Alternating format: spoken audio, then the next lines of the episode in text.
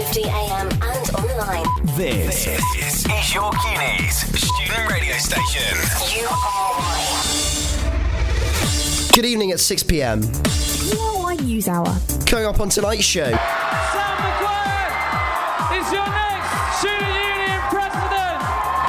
we have a new YUSU team for next year with Sam Maguire being elected as union president. I didn't think I was actually going to win. I, I thought it'd be very tight, but first of all, I was surprised, and then it was just a bit overwhelmed. Like I was so so delighted, but it was just this really overwhelming feeling.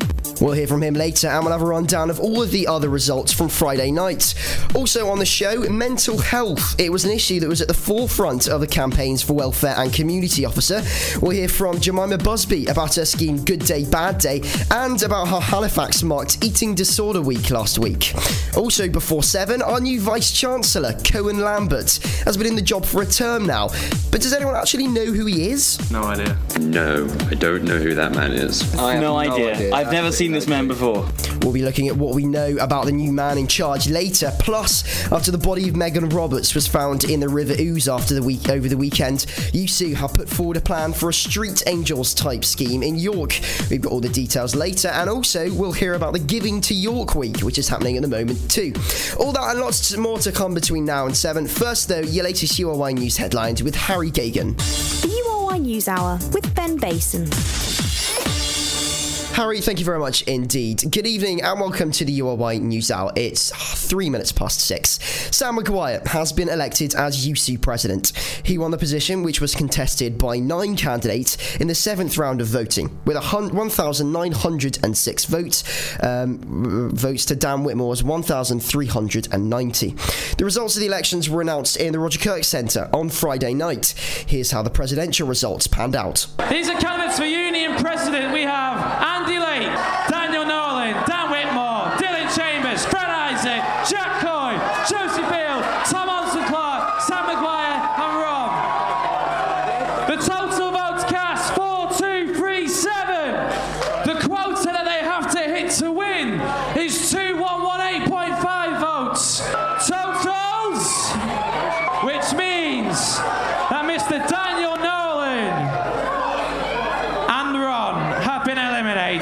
Commiserations to those candidates. Let's On find out next next round. Second round. The quota is 2,100. How are we looking?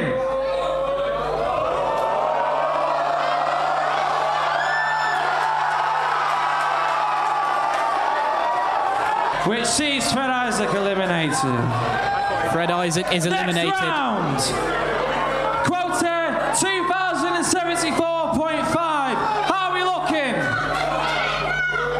Isaac, Daniel Nolan eliminated. Cheers going up to the Roger Kirk. Tom Armson Clark is eliminated. Tom AC gone. Third round. Controversial, some may say.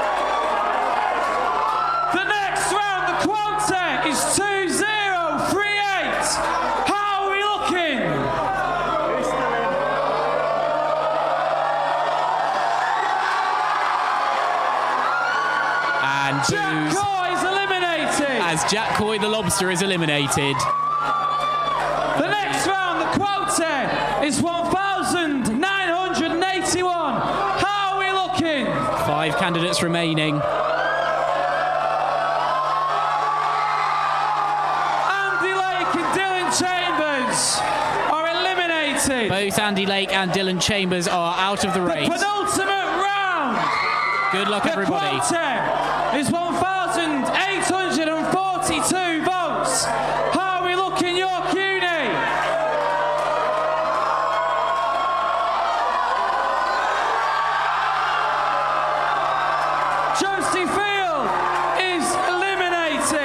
eliminated. Josie. Two candidates remaining Dan Whitmore and Sam Maguire. Good luck, both of you. The quota is 1,648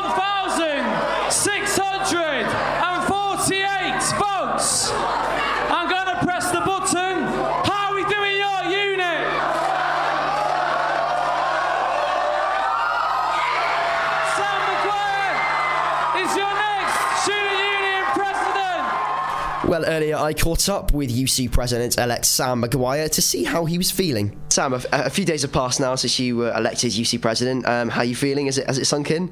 It hasn't. It's just been so busy since uh, I won because I'm third year. Um, you don't really stop. I've got had so much work to do and stuff. I haven't really properly processed it yet. It, I'm just so happy, but it's still not really hit me. I think when everyone leaves and like, it calms down a bit, then it, it'll, it'll really properly hit me.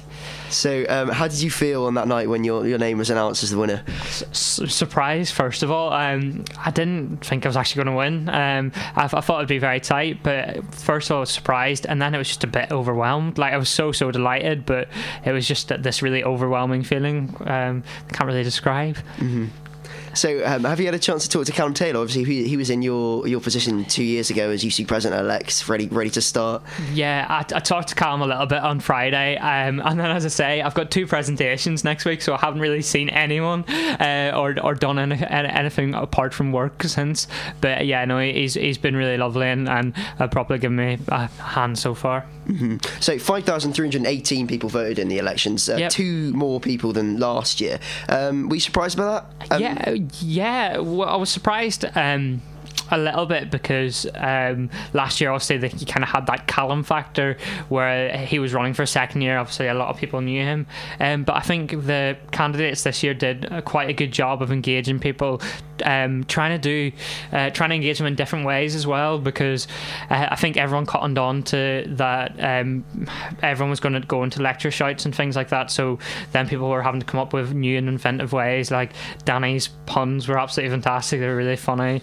Uh, and Dylan had his big box obviously but the, people were having to be more creative and more inventive and I think that maybe showed in the in, in, in the um, turnout but it wasn't exactly masses bigger than last year anyway it was only two people Yeah. So um, you start in the position um, over summer. Yeah. So what's the plan between now and then? Is it try and get the degree done? get the degree done first of all. Uh, dissertation handing is halfway through May, so we'll get that in, and then after that, I'm really going to start thinking uh, and talking to as many people in the, the kind of the weeks after submissions because um, during summer, one of the, the worst things is apart from really master students and PhD students, there's not many people about to talk to or get their feedback on things, and it's quite hard to contact people. So I'm going to try and do as much as I can, uh, as well, um, learning from Callum during those few weeks and stuff, going with him to meetings, maybe uh, learning the ropes a bit during those three weeks, so I can properly hit the ground running after.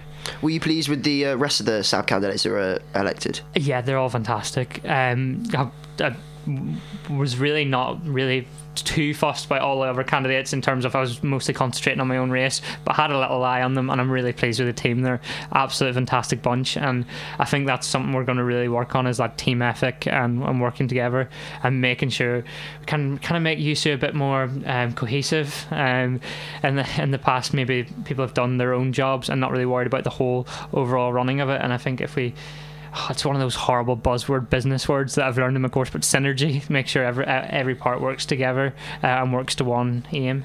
Mm-hmm. Brilliant. So looking forward to starting then. Can't wait. Cannot wait. It's going to be uh, a really fun year. A lot of stress, a lot of late nights and uh, things like that, but it's going to be absolutely brilliant. Sam Maguire talking to me a bit earlier there. Well, let's have a look at some of the other positions that were elected on Friday.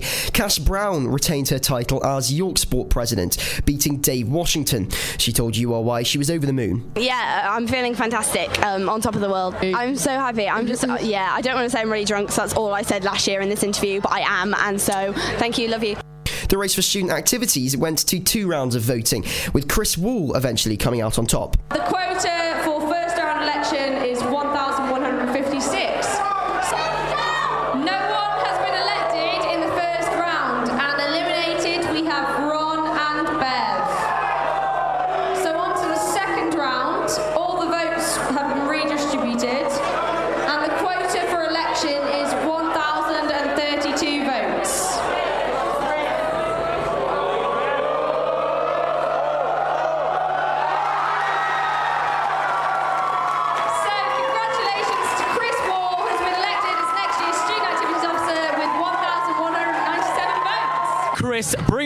indeed. How do you feel right now? I honestly don't believe it. I mean, I, I didn't believe it when my friends started shaking me and screaming, and and I mean that was very close. And I always knew it was going to be a close race because uh, both Harriet and Beth have been incredible this entire two-week campaign.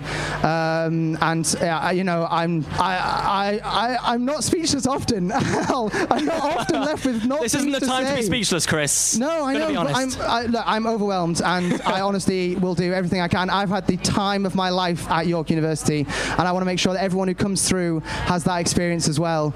Current Welfare and Community Officer George Offer was elected as Academic Officer in the first round of voting. He gave his reaction on stage. Thank you so much. Um, it's been a great two weeks. Josh and Robin, it's been a pleasure running against both of you. Um, I mean, I, d- I don't even know what else to say, to be honest. Uh, thank you so much for everyone who voted. That was, I'm pretty sure that table down there has to drink now I said that phrase. Uh, this one is for Jason. Thank you very much. Cheers, guys. And Jemima Busby beat both Beth Campbell and Grace Winpenny to the position of Welfare and Community Officer.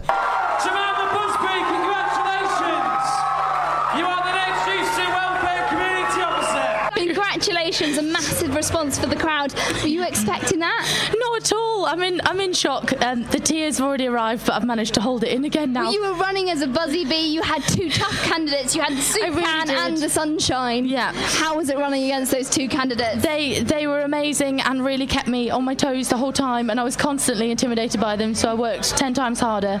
um, and yeah, thank you so much to them because um, they really showed me how much of a tough race it was. So Well, yeah, they Grace and. Beth did very well there. Moments on your campaign. What were the best moments? Oh my gosh, I think I don't know, just realizing how crazy it was to be in the campaign at all and just being like I can't believe I'm doing this and putting myself out there, but it's completely worth it and I'd encourage anyone to take part. Well, now let's look uh, take a look at some of the other results of the night. Neil Takata and John Olatunji won BME officer. Thomas Ron was re-elected for a second term as disabled students officer. Ollie Dugoid and Charles Pottle are now our environment and ethics officers. Ashna Segal won international officer. Maddie Bodend is LGBTQ officer. Mature students officer was won by Victoria Gladwin and Craig Hutchinson. Our new RAG officers are Georgia Patton and Sarah Roughton.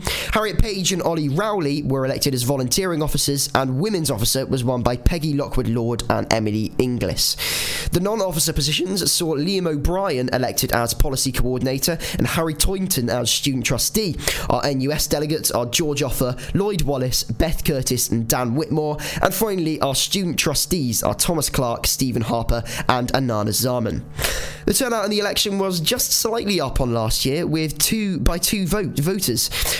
5,318 students voted overall, with the most students voting in Van Langwith College. 46.4% of students there had their say. The URY News Hour with Ben Basin. Listen to the URY News Hour just coming up to quarter past six. Now, last week was Eating Disorder Awareness Week, which saw several projects happening across campus to raise the profile of the problems people face in terms of body image. URY's Karis Brain is here to tell us more. Karis. Thanks, Ben. Yes, the 24th of February to the 2nd of March saw the eating disorder charity Beat run a week long campaign to raise awareness and improve understanding about eating disorders. 1.6 million people in the UK suffer from some kind of eating disorder, and Beat offers support support to those affected and their families. So, in line with Eating Disorder Awareness Week, Halifax College Welfare launched their own campaign to promote and support knowledge on campus. They followed the lead of the international campaign Operation Beautiful by leaving positive letters around the university, as well as setting up a Love, Love Your Body wall in Halifax JCR JJ's. Earlier, I spoke to the college's welfare rep, Jessica Smith, about what they've been doing. We really wanted to do something on Eating Disorder Awareness Week, but we wanted it to be something that was approachable for everyone and that kind of everyone can get involved with because eating disorders affect so many people, like male and female and all across university.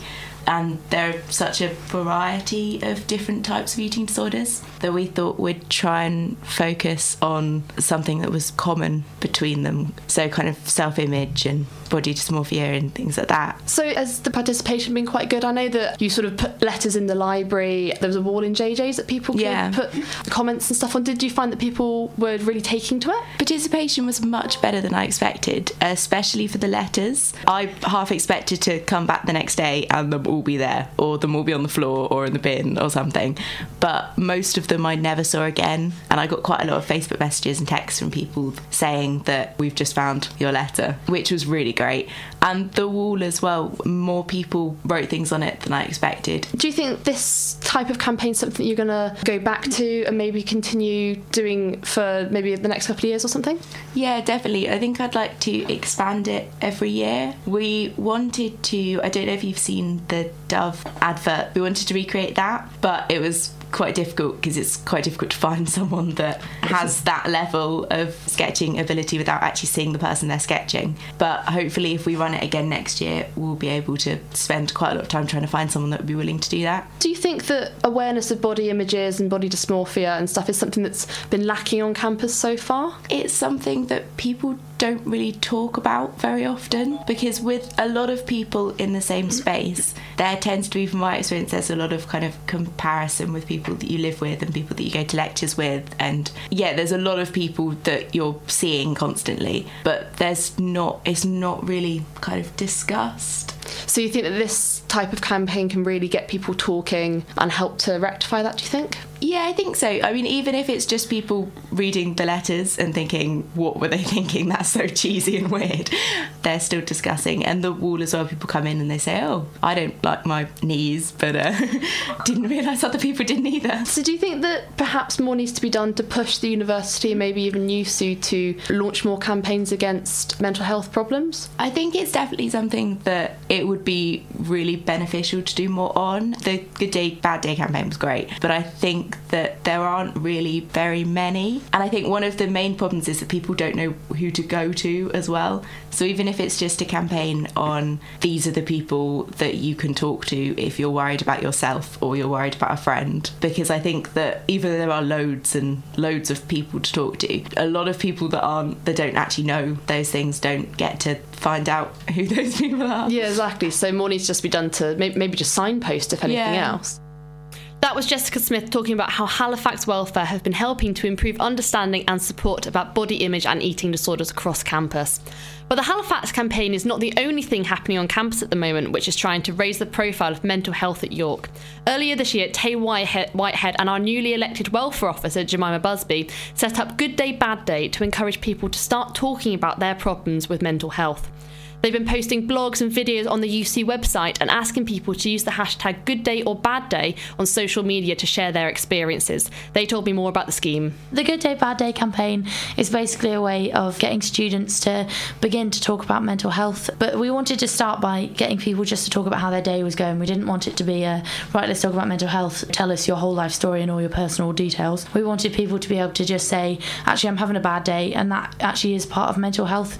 That actually, if you're just if you're just stressed or whether it's a diagnosed problem, that's you know that's where it can start. So if we're open about the little things, then it's a lot easier to talk about the bigger things that are going on. Are you finding that people are responding quite well to it and opening up and stuff? Yeah, mainly when the blogs go out. I think that's when we get our biggest response. I had someone who messaged me, and I've, you don't even suspect that they have any sort of mental health problem. And a lot of guys actually have been saying it's been really helpful because they've never had anyone talk as openly as we have. That is really the main problem is that mental health's not the same as somebody being sick. You can look absolutely fine and Mm, yeah. people just don't know who has a problem and who Yeah. doesn't. So getting people to say how they feel and know that other people are in the same And situation. to, just to identify with the fact that actually, you know, I've heard a lot of people say if you've got a broken leg, you go to the doctor and you treat it quite practically. Why are we not doing the same for mental health? Do you see that as being the main problem is the stigma? You know, you you have a headache, you take some Mm. paracetamol, but once you have to sort of take antidepressants or something, it's a much bigger problem. definitely. Especially with like the shame, like you don't want people to know you're on medication, but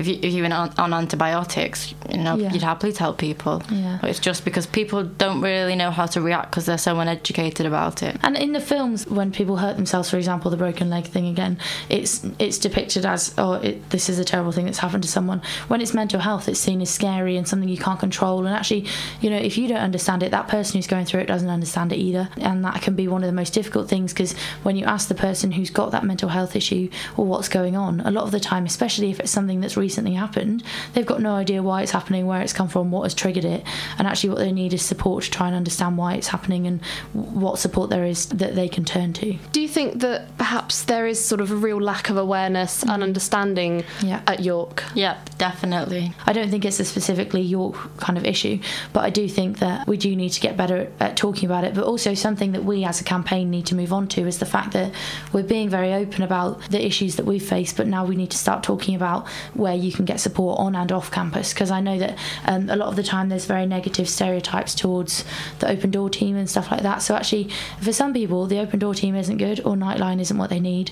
And for some people, they just do need to go straight to the doctors and be on medication. And that's absolutely fine, but they don't have to do that on campus. There are places off campus where you can get support as well. And that's what we need, as a campaign need to start doing and start talking about more. It's not easy talking about things and opening up and letting people know th- things that are personal to you. Yeah. How's your experience been? Has, has it helped at all for you? It was very scary knowing that people I knew would read something about me mm-hmm. Mhm. that they didn't previously know. They probably suspected stuff, but they probably didn't know, well, actually, you know, Mm. she's been diagnosed with this. So it's quite scary, but I haven't had any negative reactions. I've just had positive reactions. I did think a lot about whether I'd do it or not, and actually talking to my mum, who like had the mental health problems when I was young, talking to her about it, she was like, actually, the only way that you're going to change attitudes towards it is by talking about it. It's a very like grassroots thing. It's just beginning to get people more familiar with talking about mental health, and that it's not weird. And actually, if everyone feels stress, if everyone feels anxiety, then actually everyone has some sort of mental health issue that is going on, and that doesn't have to be scary. It's just a part of daily life. I think it's a fantastic scheme, and thank you ever so much for setting it Thank up and coming to talk to us. Jemima Busby and Tate Whitehead, who are behind the Good Day Bad Day scheme, speaking there. So it seems that students are really driving to improve mental health support across the university, and getting people to talk about and open up about how they feel appears to be a really strong solution to the problem. Campaigns such as Good Day Bad Day particularly take a lot of bravery, and it's great to see students putting themselves out there to help mental health provisions progress. Karis, thank you very much indeed. It's 23 minutes past six. You listen to the URY News Hour. Now, after the YUSU election hysteria has now calmed down, what can be seen from the coverage is that students enjoyed the debate between the candidates that was chaired by Chancellor Greg Dyke.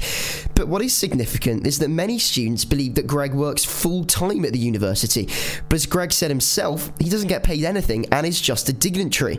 So who, who is in charge of the university? Well, it's certainly not Brian Cantor anymore. URY's George Lane and Naomi uh, Gilbert have been have, have been have had to look into who the new chance vice chancellor is.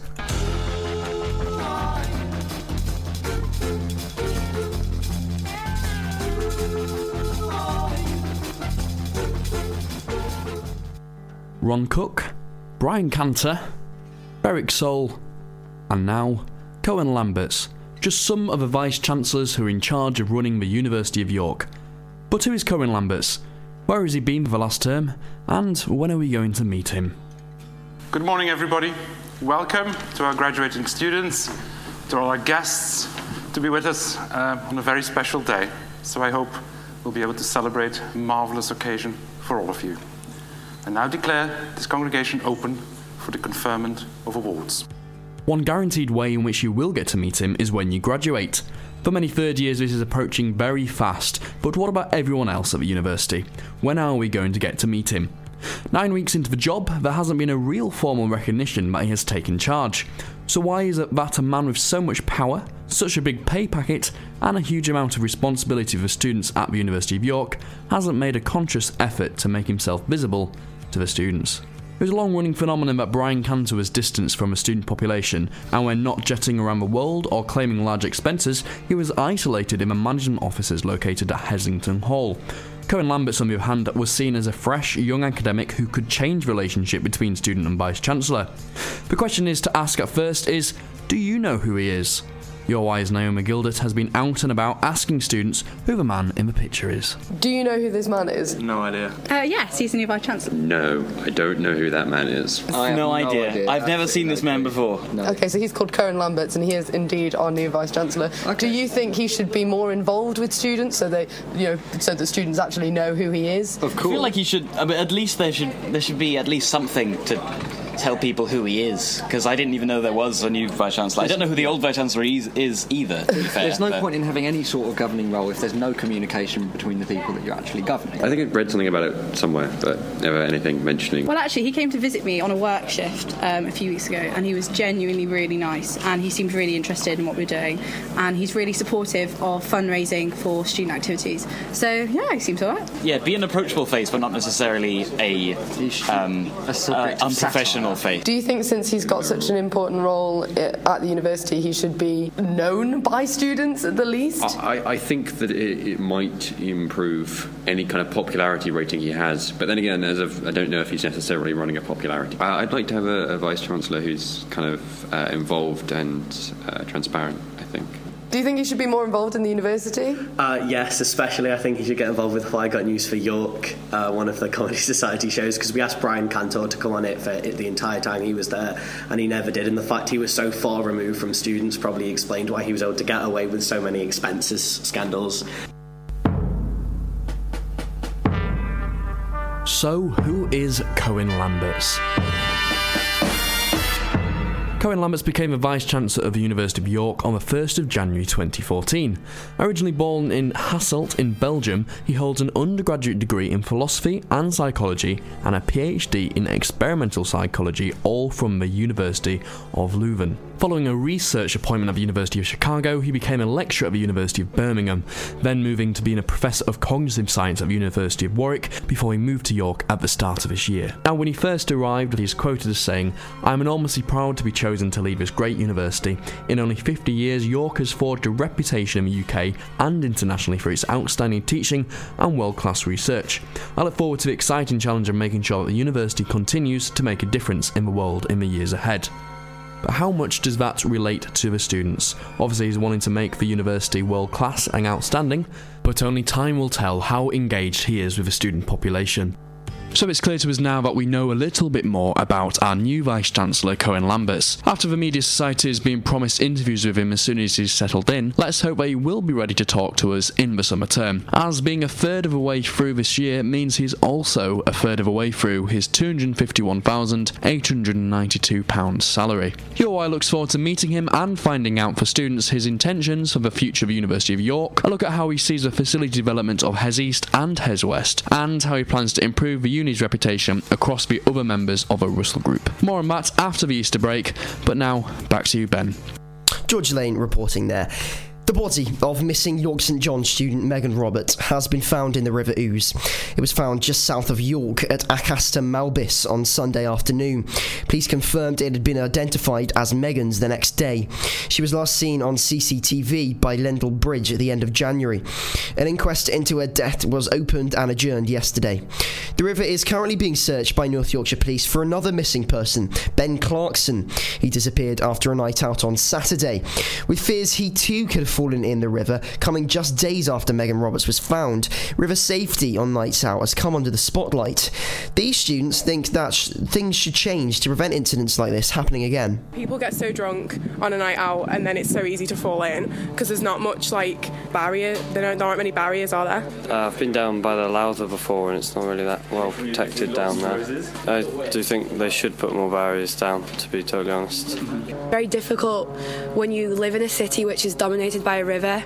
You need to be careful and be wary of it because it's such a dangerous thing. So, Do you think there's anything that could be done to make sure incidents like this don't happen in the future? Probably just like more like awareness should be advertised to everyone that they need to be wary of it and probably just stay away from the river. I think obviously it's a danger because if someone falls in, they're not likely to get out. So um, yeah, I think it's probably a good idea to like sort of make it a little bit more safe. Should even probably close it off, maybe. Do you know, like on a night out or something. Like cer- certain late time out, just like close off the area. a little bit. cameras. Yeah, cameras and stuff. Because there's obviously um, watching it. yeah, probably just you need someone supervising it really because um, you don't really want people losing their life. do You know, just from going out and having a good time. Well, as a reaction to the death of Megan Roberts and the disappearance of Ben Clarkson, YUSU has put forward a plan for a Street Angels style initiative in York City Centre. It would involve students patrolling during nights out, aiming to reduce the number of vulnerable situations, reduce drug and alcohol related hospital admissions, and to alleviate pressure on the emergency services. It will apparently cost around £2,240.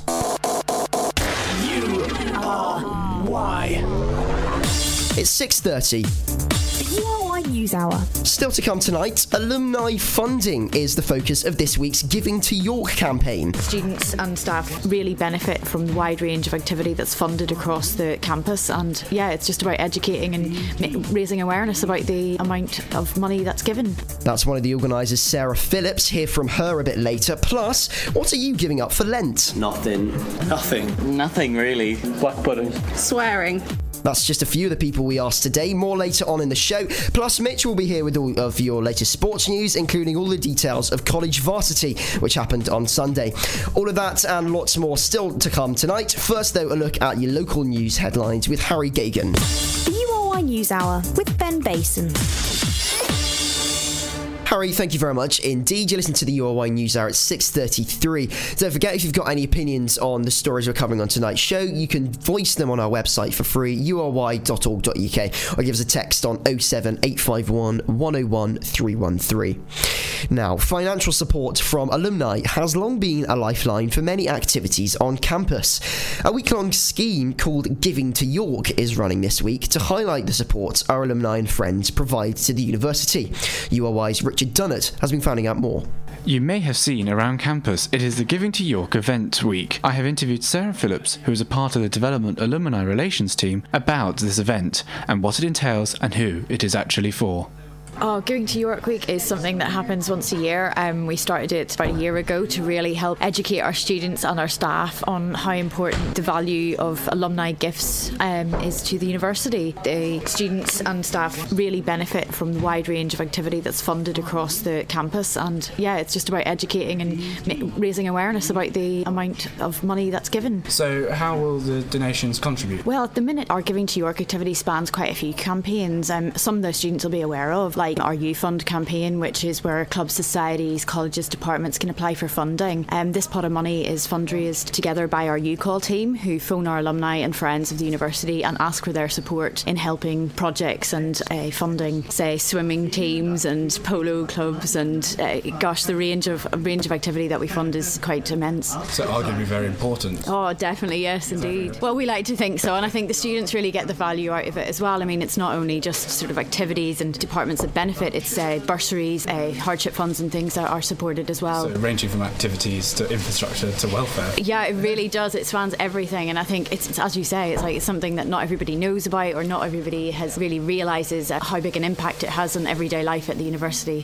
Which funding methods so far have you been doing? Because it started a year ago. So. Well, the, the, the Giving to York Week, um, as I said, uh, we started that last year, so this year's our second year to raise awareness about it. But Giving to York has been going on for years and years. In fact, it started right back whenever the university was, was first created. Um, you know, it's obviously was created or money that was donated, or at least partly was, and it's continued. And alumni from say 50 years back now are still giving to the fund and continue to do so. So, which are the funding methods? Is it all? Well, this year, as what we've launched is UStart, which you may have heard about around campus, which is the university now has its own crowdfunding platform, which just opens up the, the funding mechanisms much further. Alumni friends, students, families can all donate into little pots of money, um, which then go ahead and generate um, a, mu- a much bigger gift with wider impact. Is this directed more towards current students or alumni or students who are about to leave? Well, we can say current students put forward their projects and then we'll market those essentially to our alumni and give them the opportunity to get involved. Um, it's been a great campaign and we've had some some projects already funded in it since it started in January. Is it important for current students to know about this as well? So in the future they will be able to. Oh, we, well, as I say, it's, it's all about sort of just raising awareness and um, hopefully, I was going to say, maybe in 20 years' time when you feel more financially able, if you feel like you've benefited out of it at York and your time here, you'll feel like giving back at that stage. So at the minute, we, we wouldn't ask students to give money per se, but it's like see what the funding applications you can apply for are, you know, uh, the different things that you can take part of. So Um, it's what students might have felt there was missing. Yes, exactly. And yeah, as I say, um, alumni funding raised money, for example, for the courtyard, really supported the YUSU side of things. And yeah, working with the Students' Union really closely to really give something back to the university. So on the lighter to finish the bursary bear I read about. Oh, he's coming round on Friday, yes. Um, we, we have loads of staff donors who really give back to students here, whether they're aware of it or not. And our bursary bear will be going around with thank you cards written by our students. We have numerous stands across the university this week, and students have been writing little thank you postcards. We'll be delivering those on Friday to um, staff members, and yeah, hopefully look out for them. That's all I can say. Sarah Phillips talking to Richard Dunnett about the Giving to walk York Week a little bit earlier. The URY News Hour with Ben Bason. It's 22 minutes to 7 years into the URY News Hour. Now, Nouse was out on campus yesterday, and Karis Brain joins me in the studio with a copy of it. So, Karis, what's in what's in today's paper? Well, front page story. Uh, we're back to Tokyo behaving kind of badly, actually. Now, in uh, I believe it was Vision a couple of weeks ago, we saw the article about the student who had, I think, whipped cream licked off his nipples. That was um, it, wasn't it? Yeah. Yeah, I think it was. It wasn't in the best taste, I don't think. And this time um, Tokyo are in trouble again because a student was uh, whipped with a belt on stage whilst playing um, a Wheel of Doom game. Wow. I think this is the same game that was um, uh, the, Yeah. the whipped cream thing was a result of last time. it is. time. So they're continuing. They they've been continuing with the game, and it doesn't seem to have got any more tasteful. Um, but what's quite interesting is there's quite a lot of different opinions about it. Obviously, Kallum Taylor and George Offer have both spoken out and said, you know, this is a problem that needs to stop, and they will actually potentially consider um, ending their contract with Tokyo and stopping Tokyo Thursdays as an endorsed YUSU night um, if this continues. Um, but a lot of students, I mean, some students are saying, well, you know, consent it is consensual what's the problem? You know what you're getting into. Another student said yes but you know it, it's degrading and who's to say that they didn't feel pressured into saying yes which i think is a very valid point. Um, and according to Adele Lord, who's uh, manager at Tokyo, they have actually now cut the game. Wheel of Doom's not going to be happening anymore, and they've uh, sacked the DJ in charge. So obviously, I mean, but you have to question whether it should have happened again in the second. You know, Mm-hmm. it should have happened a second time. Like it's good that they've stopped it now, but I mean. Who thought it was a good idea? Yeah, who gave that the green light, I Yeah. suppose. Um, so we should be not seeing them on the front page of any papers in the future because this game's this game's over now. I think I think the game's over, and obviously saying to Tokyo that we'll stop your contract, that's a lot of money. Mm. YUSU affiliation is very important to the club, so I think that's sent home a strong message, and We won't see it again. unnecessary, really. Yeah. Anything else ca- catch your eye in today's Nouse? Well, um, kind of along the lines of uh, student events, but going back to campus events, Project Project D, which is the replacement for Big D, which happens in the summer, um, has sold out of its first group of pre-sale tickets in one day. Wow, pretty impressive. It's really exciting, actually. So I think it's it's the same sort of kind of setup as um, Big D by the sounds of it. They'll have two bars, Courtyard and D Bar. They'll have uh, Hendrix Hall um, music in there and some more in D Bar. So I don't know whether it's going to be slightly smaller, perhaps. I don't know. I'm not really sure what their plans are. Um, but I think it's really interesting and a really good thing for on-campus events that. Um, there's been so much interest and positivity towards it in the first place because there was questions whether it's going to happen again. Mhm, yeah, because there was a big thing, wasn't there, when Big D got cancelled in the first place? But it's, it's good news that the replacement's seeming popular. Absolutely, absolutely. Um, and kind of as far as uh, other stuff's concerned, uh, bits and pieces. Interestingly, about uh, there's going to be a treatment centre for York drunks potentially. So rather than having to go to A and E um, if you're smashed, you can head to these specialist. Um, like kind of pop-up treatment centres, um, which will be open at weekends to take the pressure off of emergency services. Sounds like a Um, good idea. yeah, kind of a place that basically, you know, they'll just have facilities for people coming in who found too drunk to go home, really. So sober them up and uh, ease off of sending people to A and E, which I think is a fantastic thing. And obviously, we're seeing a lot of um, drinking-related problems as we've had, you know, the p- people going to the ooze and stuff. So I think. York seems to be taking a really good stance against the fact that yes, things perhaps getting a bit out of control drinking wise in the city, um, and helping to alleviate the problem. Brilliant. Okay, well, Karis, thank you very much indeed. If you want to have a look at um, Nouse for yourself, it's out on campus now. You listen to the URY News Hour. It is 18 minutes to 7, and it's time for an update with all of your sports news with Mitch Hodder Mansfield. Mitch. Thanks, Ben. The inaugural York versus Durham College varsity took place in York on Sunday. in an event that saw the two universities battle for the bragging rights in seven sports across 16 fixtures. The visitors took an early and ultimately unassailable 14 3 lead in the morning, taking the points in four of the first five fixtures before maintaining a strong buffer throughout much of the day. The home side did, however, manage to reduce the deficit in a stirring late comeback that saw them take victory in three of the final four fixtures, forcing the tournament right to the wire. A win for York in the final showdown of the afternoon would have seen them rescue an unlikely draw, but a dramatic 28 38 defeat for Halifax in the netball first match meant that the hosts fell agonisingly short and that Durham would be returning north with the trophy. The final score York 27 points, Durham 37 points. I was at the event's closing ceremony to see the awards and speeches and to get a sense of how the day had gone beyond the result itself. So, it's 37 Durham, 27 York, so welcome Durham.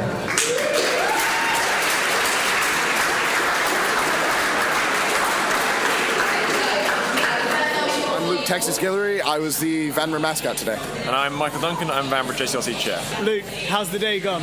It's gone really well so far. Uh, came second in the mascot race, highest York mascot for the day. Vanbrugh women's football uh, won their game, and so that, that went really well. Excellent. You're proud of how your college performed today, Michael? Extremely proud. I think we're the only college with a 100% record in everything we've competed in. And the 6 1 victory over UCNOB was a really emphatic victory as well, so we're really happy. Brilliant. Any standout individual performances? I mean, all of them, definitely. There was some great stuff from. Uh, from all the girls, but definitely mention is uh, Maria Davies, the captain, who got the final goal, and it was an absolute beauty. So really topped off the game. And overall, I think yeah, it was a really nice day, and it's good to see a long turnout of really good events as well. Great. So, Luke, by night it's Luke, but by day you've been the Vanbrugh Duck, is that right? Duck Norris, yeah. Duck Norris. Has it been warm in there today? Oh, it's been so warm. when I was outside earlier today, it was nice because it's cold outside, but once you go inside, it's, it gets so warm. And what were you bringing to the spirit? How are you motivating your team? Uh, well, I've, I've done a little bit of dancing here and there. Uh, I've shared the head around from time to time. A few motivational hugs as well. Yeah, some motivational, hugs, here and there. Keeping Nice. us going. And Duck Norris is going to sleep well tonight. Probably. He's had a busy weekend, Yeah. so it's going to be, yeah, well deserved rest. Head got stolen last night. Came back today. What are the prospects for next year, do you think? You want revenge? I think we want revenge, but I think it's good. I think it, it sort of puts us in a position where we can see what we've done wrong and how we deal with college sport generally and go from there. But I think a really, really good performance overall, and I think we've surprised some people as well that we've, we've done as well as we have, so that's nice. I think a college system, college sport's one of the best features of that, and we really need to make as much as we, as we can. So more funding, more training, more things we can do, that's the way to go now, and I hope this, this shows that we can really, once we've got that, go even further than we have already. Great. I agree. And you'll be there again next year, Duck Norris. Uh, if I'm asked to do it, I will answer the call. I'm Hannah Lowther. I'm the Team Durham president from Durham University, head of the Athletic Union. Um, it's been a wonderful day here in York. Really exciting to have the first varsity between Durham and York, and we're looking forward to hosting next year in Durham. It was very close between the two sides. In Durham, we just won by 10 points, but really great matches all throughout the day, and really, really proud of both sides, and it really proves how important college sport is at university level. Hannah, congratulations on your victory. You already mentioned next year. Is that definitely uh, penciled in now for York to come and take revenge at Durham? It certainly is, yes. We look forward to hosting you and see who can take the title next year. It's been a brilliant day, and Cass and her team have all been organised so well. Any stand up performances for you? Well, I think the, the final game, the netball match, was the deciding one, so there was a big crowd there and everyone was cheering for their side, so it was great fun. Are you going to say the best team won? We'll see. I think this this year Durham took the lead, but York's turn next. Thank you very much for coming down and congratulations on your victory. Thank you. Dave Washington, how'd it go? Really well. It's uh, been a fantastic day. Thank you very much to Durham for coming down, supporting the event so well. Thank you very much for everyone from York who's played, watched, supported their teams. It's been a fantastic atmosphere. Okay, yes, we lost in the end very narrowly, but it's been a brilliant day, a fantastic advertisement for college sport, and delighted with how it's gone. Came agonisingly close in the end to rescuing a draw, but you must be proud of the spirit showed by the team. Indeed, this afternoon we had some fantastic results. At one stage in the morning, we thought we were heading towards a complete whitewash in Durham's favour, but as you say, we showed great spirit this afternoon, a number of brilliant victories, and in the end, it was very, very close, and we could have pipped a draw. Sure. Did the best team win? I think so. Durham, Durham are very, very good at college sport. They're sort of the the model to aim towards. And today we showed that we're not that far away. We were able to compete with them in almost every fixture. It was very close. So there's a lot of positives to take out today, a lot to build on for years to come. If we can develop the college sports system further over the next 12 months, we'll be in a healthy state to compete against Durham then. That was York College Sport Officer Dave Washington speaking to me there as a largely successful first York and Durham College varsity came to a close. And so Durham will be the first name etched into the new College Varsity Trophy, but for York, there's always roses. And after a spirited performance here, the York Sport Union will be heading into that next term with pride and confidence very much intact. And talking of confidence heading into Roses, it's been a remarkable day of BUCS success for York, having gained an incredible six promotions from a possible six at the start of play. The men's football first kicked things off in the best possible way with a resounding 3 0 win over Leeds Met. That result securing both promotion and the Northern Premier 3B title for the team. And there was also promotion joy for York's tabletop and golf team, whose 4 2 win over Manchester sends them into the Northern 1A League.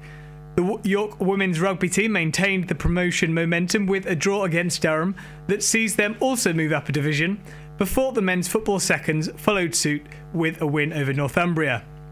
The women's netball first made it a brilliant 5 from 5 after narrowly overcoming Sheffield in a dramatic 52 42 victory in the York Sport tent, leaving it to the squash men's first to complete the set this afternoon. And so, in what we knew would be a decisive day for the Black and Golds, York have bounced back from any college varsity disappointment there may have been with a quite extraordinary six promotions from a possible six proving that York Sport is, for today at least, quite literally a league above. Congratulations to all the promoted sides. Leaving you now with your latest international sports news as England prepare to face Denmark at Wembley tonight, where manager Roy Hodgson will get a final chance to look at his team before naming his initial World Cup squad in May. Southampton's highly rated left back Luke Shaw is expected to make his debut in the friendly. His club teammate Adam Lallana is also hoping to reach Brazil. The midfielder says all the players will be looking to prove their worth of a place in the final squad. Elsewhere in football, Inter Milan have confirmed Manchester United captain Nemanja Vidic will join the Italian club this summer. The Serbian defender announced he was to leave Old Trafford last month. Vidic made his United debut in 2006 and has been their captain since 2010. In rugby, Jonathan Davies has been recalled to the Wales team for Sunday's Rugby Union Six Nations match against England at Twickenham. He's recovered from a pectoral injury. Lock Alun Wyn Jones is also back following a foot infection. Following his impressive performances against France, scrum half Rhys Webb retains his place in the side ahead of Mike Phillips, who's named on the bench.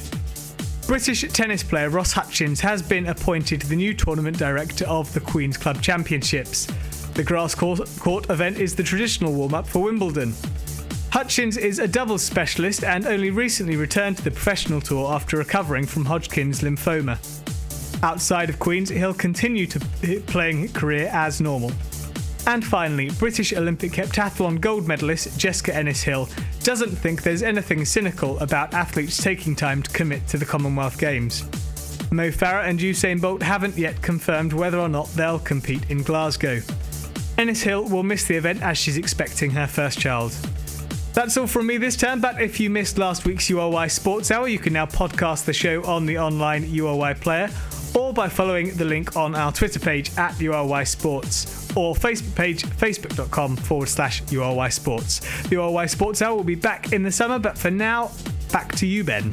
The URY News Hour with Ben Bason.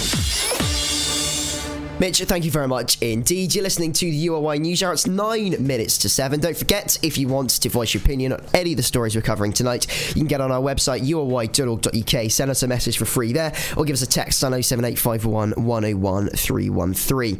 Now, as most of you will know, yesterday was Pancake Day, the one day a year when we feel justified to eat our approximate body weight in flat, floury goodness until we are no longer able to move. The end of Pancake Day also sparks the beginning of Lent. 40 days and 40 nights where we promise to resist temptation and give something up. What are you giving up anything for Lent? Are you still lying in bed groaning due to pancake overload?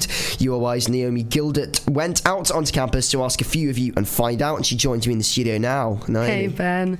Yeah, so everybody loves Pancake Day, the whole covering your kitchen in flour, flipping the pancakes and having them stick to the ceiling, stereotypically burning the first batch. What did you have pancakes yesterday? I didn't actually have any pancakes yesterday. I feel quite cheated. I really should have, shouldn't I? Yeah, I made I made the effort to go to Courtyard and, and I had I had pancakes there. Of course, they do pancakes at Courtyard now, don't yeah, they? Yeah, like brilliant. The thick American ones as well. Oh. like banana and butterscotch. Amazing. Yeah, so it was. Um, I think it's a great way to spend the Tuesday. But anyway, yeah, so I um, went out and asked quite a few people what they have on their pancakes, and, and some of the toppings were actually a little bit weird. Let's find out. What's your favourite pancake topping? More pancake. Classic lemon and sugar. Jam, because I forgot to buy lemons. Plain. Strawberries. I would go for banana and chocolate, I think. Grapes. Corn syrup and sugar. Marmite and hummus. Plain with just a bit of sugar, maybe a little bit of chocolate. Maple syrup, I think. Black pudding. I'd like to think the Marmite and the hummus one was a bit of a joke. I really hope so. That sounds horrible. Just like the weirdest combination ever. Definitely. Um, but yeah, obviously with Pancake Day over now, Lent has officially begun.